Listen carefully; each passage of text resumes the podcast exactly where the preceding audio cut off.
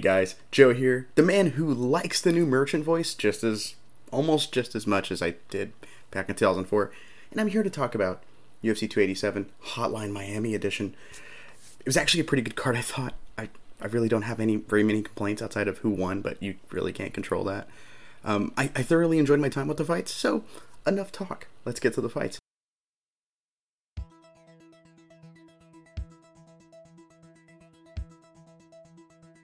Because main event, the fourth fight, and probably not the last.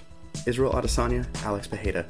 Early on, I thought Alex was doing a good job. He was kind of forcing Izzy to lead the dance, something he isn't gr- the best at. And that's not a knock on Izzy, because counter strikers typically hate having to be the one to lead. Uh, Yoel Romero made Adesanya lead the dance.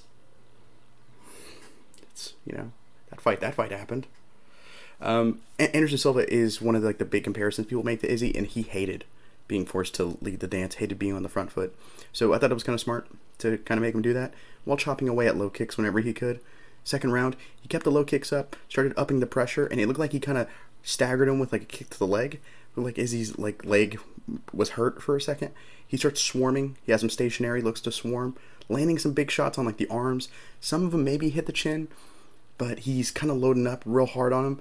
Big overhand right from Izzy out of nowhere. Boom! Pereira goes down and he's out. Adesanya is now one in three, which doesn't sound great still to me, against Alex Pereira. In fairness, the first kickboxing match, if I believe it was the first one, he lost a BS decision. I thought Adesanya won the fight. Second one, he was winning, gets flattened by a left hook. Third fight, he was winning, gets knocked out. It, it just is what it is, you know. Sometimes it's like uh, Leon Edwards going into the third Usman fight. I said that Usman had won like ninety percent of their fight. You know, it's just kind of how it is. Like ninety percent of all the time they've spent together, and uh, now it's probably a little closer to 50-50, I suppose. But um, yeah, it's just kind of how it is for Izzy. He's been the better fighter basically the whole time. It, it, was it's weird. Middleweight was in such a weird spot, and you know here we go. Izzy's the champ again. Um, so I, I, actually got a ton of flack for their third fight because I thought it was boring, you know. Uh, but I rewatched it like that day after seeing people kind of like not like my opinion on it. I was like, I'll rewatch it. I don't really don't want to, but I will. It's not that bad of a fight. It's pretty good. Um, it's fine. Um, I'm an openly an Izzy hater. Uh, he's really cringy to me, like really, really cringy, and just like his personality. Uh, like you know, clearly I you know I like some anime, but I'm not like a big anime head, and all the anime he references I'm not a fan of. So it just comes off really cringy and like trying too hard to me. And sometimes when he fights, I think they're boring. Like some of his fights are pretty boring, and I love technical strikers. It just he just doesn't do it for me. Um, that said, I thought he looked. I thought it was a pretty good comeback win. I think he needed this win. It's good for him to win.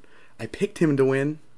Uh, I thought he was going to win, not this way, but uh, you know, it's really good for him to win. Uh, I wanted Alex to win because, you know, hater, hater at heart, but it's fine.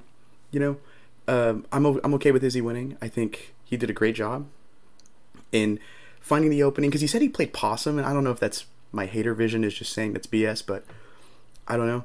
Uh, he, he, at least was hurt to the leg. I think. I think he, he might the shots to the chin might have hit like shoulder and stuff like that because he was covering up pretty well. So he might have been talking about that and like waiting for the opportunity just to blast him. It's because it's kind of similar to what happened in the end of the first round in their last fight. Um, I, I don't know. I think he just kind of got put in that stationary spot by the low kick, and Alex just thought that was a good enough opening to swarm on. Um, so, but this fight was good. I thought Izzy did a good job, and uh, I am still a hater, as I've said. So who knows? Maybe this fight's actually an all-time classic. I don't know, but um, great knockout though. I don't think Izzy has like a ton of one-punch power, dude. He flattened him with that shot. Just flattened him. Great shot. Great counter shot. That's the stuff you know Izzy fans love to see. They want to see him get the knockouts. And hey, man, sweet. I got a lot of. I know a lot of Izzy fans. They're all pumped about this. Props to you. You know, good, good job. But uh, my big question is, what what do you do with this division though? Do you have Rob fight him again? I mean, I'm okay with the third fight because I thought he won the second fight, but this middleweight needs new blood or something. I this needs something. Middleweight's hurting right now. I think.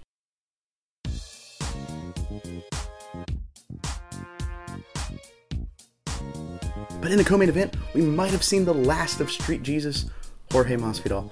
Street Jesus, as I prefer to call him. Um, he took on Gilbert Burns and just got whooped on. I thought, I thought he lost the striking, and he was clearly out grappled for three rounds. I thought he clearly lost the striking, but I've seen some kind of discourse on Twitter and stuff like that.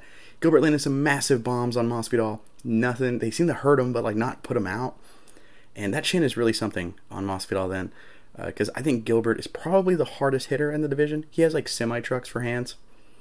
It's crazy. I think you can argue he's the hardest hitter. I personally think he is, but I'm sure people will probably like say like other people like Usman hits really hard too. So, but after the fight, Masvidal called it a career, which he hinted he was probably going to do it if he lost. And uh, you know the dude doesn't have the perfect record in latter years. I thought a lot of people were kind of souring on him, but I hope we remember him as this secretly really crafty striker that was almost masquerading as a brawler. Everyone thought he was like this this big big dumb brawler that was like you know street boxer from like you know Street Fighter kind of thing. But no, he was he actually had some like really cool techniques, game plans, strategies in there. Really, really, really crafty in his striking. Just wasn't the craftiest, but he was secretly like incredibly intelligent when he was striking. Um, I hope we remember him for that stuff instead of the prima donna he kind of was in his later career. But best of luck to you in retirement, Jorge. Um, the dude seriously just mad slick in his striking. So uh, he's a guy that like if I get the pull up tape on him, I'm pretty happy. He's got a lot of fun stuff in there. And Gilbert Burns wants a title shot, and he says if he doesn't get it, he's quitting. So uh, I guess we'll see Gilbert Burns in PFL because I think they're gonna. Well, actually, they might. They're probably gonna pass on Belal again. Anyways, for what the fight I thought was gonna be fight of the night wasn't. Rob Font versus Adrian Yanez at bantamweight, the best division, of course. And uh, I'm super high on Yanez. I, I was going in. I still am. He's young. Things happen. But uh, and he, I thought he was looking pretty decent against Font. Font was using his jab, which I brought up in the preview show. That Yanez has some trouble early on with like straight shots. He wants to kind of counter with like these big loopers, and because like that's like his big thing. He's like he really good counter hooks, and like really pretty good head movement or pretty good head movement, good uppercuts. And he loves to attack the body and stuff like that. And Font was just kind of picking him apart with the not picking him apart, but landing the jab a good amount, keeping the jab in there. The straight shots were kind of giving him some trouble. But Yanez is starting to try and time the upper, you know, and uh, is also landing some really good shots in there. Uh, Font's been criticized for his chin, not been knocked out in his last two fights, but he was dominating the striking in his last two fights. Would get hit by a big clean shot, go flying across the ring like a cartoon, and then would like be so hurt he just loses like the next round or two or three and it happened in the Jose Aldo fight and the Chito Vera fight in his last two, which he lost by decision because he was winning, gets hurt, the guy takes all the momentum back up until Font comes back, gets hurt, here it is again. It, it was just kind of like that rinse and repeat in both those fights. Um, so his chin has been criticized, but he took some really hard shots here by Yanez, who has a great, great power punch, and uh, was in there good. So the time off definitely really helped him out there because he took over a year off, I believe, uh, like to kind of rest his body and everything like that. Worked out fantastic for the 35 year old.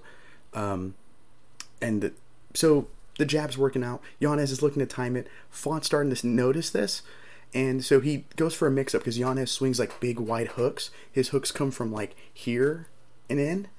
They'll even like kind of reach. So he steps in on the inside angle, gets in the single collar clinch, starts dirty boxing a bit, lands a big uppercut, hurts Yanez. They both throw right hands, and boom, Fonts lands, puts Yanez down out with that shot. Wild, wild KO and really fun fight for as long as it lasted. I wish it was longer, but hey, you know, beggars can't be choosers. It was a really, really good fight. And I love Yanez, but hey, man, I like Rob Font too. So, uh, in this division, I just want to see good, good fights, and that's what this division does. It just puts on good fights. It seems like um, good win too, because Font has snapped a two-fight losing streak. But there's a lot on this card, and I got there's I could talk about this card all day. It was so much fun to me. Kevin Holland, he broke my heart, man. Just uh, knocked out my boy Santiago Ponzinibbio in the third round. Good fight. I thought Kevin Holland's range was really kind of dictating the fight. Something I once again suggest said would happen in the uh, preview show. Go watch that if you haven't. Go watch all the preview shows. We do a good job, I think. Uh, Christian Rodriguez beat ha- uh, Raul Rosas Jr. in a great upset. I'm gonna feel bad saying this because the kid's like 18. You know, he was probably what like what do kids do? Play Fortnite? Probably playing Fortnite on the bus or something like that on his phone, bragging about how he's in the UFC. Man, like it's kind of the dream. You know what I mean? He's living the dream. But uh, he was really wearing on me with just like his cockiness coming into this fight. So I was really rooting for Rodriguez to like, you know. And also, it's really fun seeing like a Dana White hype machine get like dethroned. Like seeing like Sage Northcutt lose back in the day, who seems like a great kid. Seeing Sage Northcutt lose back in the day, oh, felt so good back. Um, so this one felt pretty good. so Christian Rodriguez beat him up, I thought. Uh, second and third round just whooped on him. He looked like he was going to finish him a couple times too on the ground.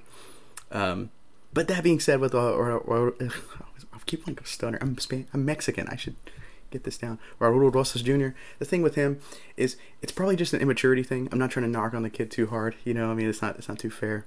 I don't think it's fair of me, a guy who turns 29 in what two months, be coming up, uh, to really rag on him. But you know, it it just is what it is. It's just an immaturity thing. I'm sure he won't be like that forever. Uh, the big question is why are we letting an 18 year old fight men? Um, I don't know how I feel about that. I think it's a little weird, but at the same time, you know, if we we let 18 year olds play in like the NFL, we let them play. I don't know how it is with like MLS or not MLS, but like um, like soccer leagues in Europe and stuff like that. So I don't know what their like minimum age is. I know this is a combat sport, but you can have an 18 year old box, I believe, like 90% sure. So I, I don't know. I, I wonder if that's something we'll look at like 10, 15 years down the line. But it's definitely interesting uh, ideas and an interesting debate. I think I'm kind of on the fence on it myself because Chase Hooper was getting good wins for a minute. I still love the dude. Chase Hooper's mega boy material. Um, Kelvin Gastelum, he came back to the winning side with a really, really good, fun fight. I, I don't know if this was fight of the night, but it, it, could have been. It was really good with Chris Curtis. Both dudes just kind of blasting each other, landing good shots. Uh, Curtis landed some good ones. Gastelum some really good ones in there. And uh, I mean, I, I wish this fight was on the main card. It was so good. Uh, I, I love when I saw this matchup. I was like, dude, put this on the main card. Raul, Rosas Jr. is on the main card. Oh, man, come on. I don't know. Joe Pyfer, he uh, he got a very impressive win over Gerald Meerschaert. It's you know it's a lot of people's boy. Uh, a lot of people like uh, G three. I like G three, but man, Joe Pyfer got was a really impressive win I thought from him. And lastly, Lupita Godinez beat Cynthia Calvillo, and just extending that losing streak. I'm, I was shocked to see her on this card. I'm, I'm not trying to like rag on a fighter. I think that's really disrespectful. I try not to rag on fighters too hard here, even if unless I'm if I do, I'm, I'm I usually go I am openly a hater, you know. Uh, and it's usually like tongue in cheek, you know, like with Izzy stuff. I'm usually just kind of clowning. But man, I, w- I was shocked to see her on this card. like how ruthless they are with cuts, and it, she's on this card. Oof, you know, it's kind of wild. Um, but hey, you know, good for her getting a paycheck, I suppose. And um, but yeah, that losing streak's racking up. It's crazy how like she was like prepped for like the next big title run, and then here you know here we are. It happens to to a lot. It just happens sometimes in the sport. Sport's very unforgiving. But that's it for me, though. I will be back next week to cover that super underrated card next week. Like Max Holloway, Arnold Allen, of course, the main event. But no one's talking about how sweet Barboza and Quarantillo is. Oh, that sounds, that sounds great. Um, it is a pay per view week, or it was, I should say. So, of course, a retro review came out. Uh, it was Pride 33. I gotta tell you, this is the most pumped I've ever been for a retro review. I, I was supposed to go to bed early that day. I stayed up because of other stuff, and I'm just sitting there watching. Like, this is the premiere. You know what? I'm gonna jump in the premiere and watch it with everybody because I was so pumped to, to cover Pride on the show. It's fantastic stuff. I hope you guys go check it out if you haven't seen it before. I'm Joe with the INC. Thank you for watching.